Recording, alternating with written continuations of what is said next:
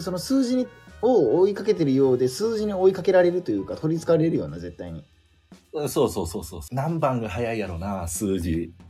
何番が走りそ内枠じゃないうその数字追いかけてるって、その数字何番が、何番のイメージ。何番が、その一桁やったら何番がブーってきてる、今。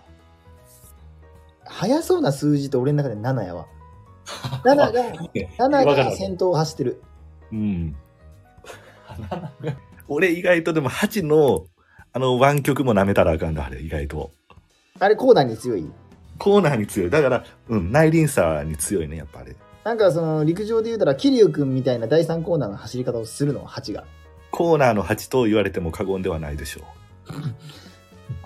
で言うたら数字の3ってちょっと遅そあそうやな。だから3と8、う。2と3ってすごい鈍足感あんねんけど俺の中で。だから2はでもまあやっぱり50メートル、100メートル、やっぱ直線強いんじゃない2が ?2、うん。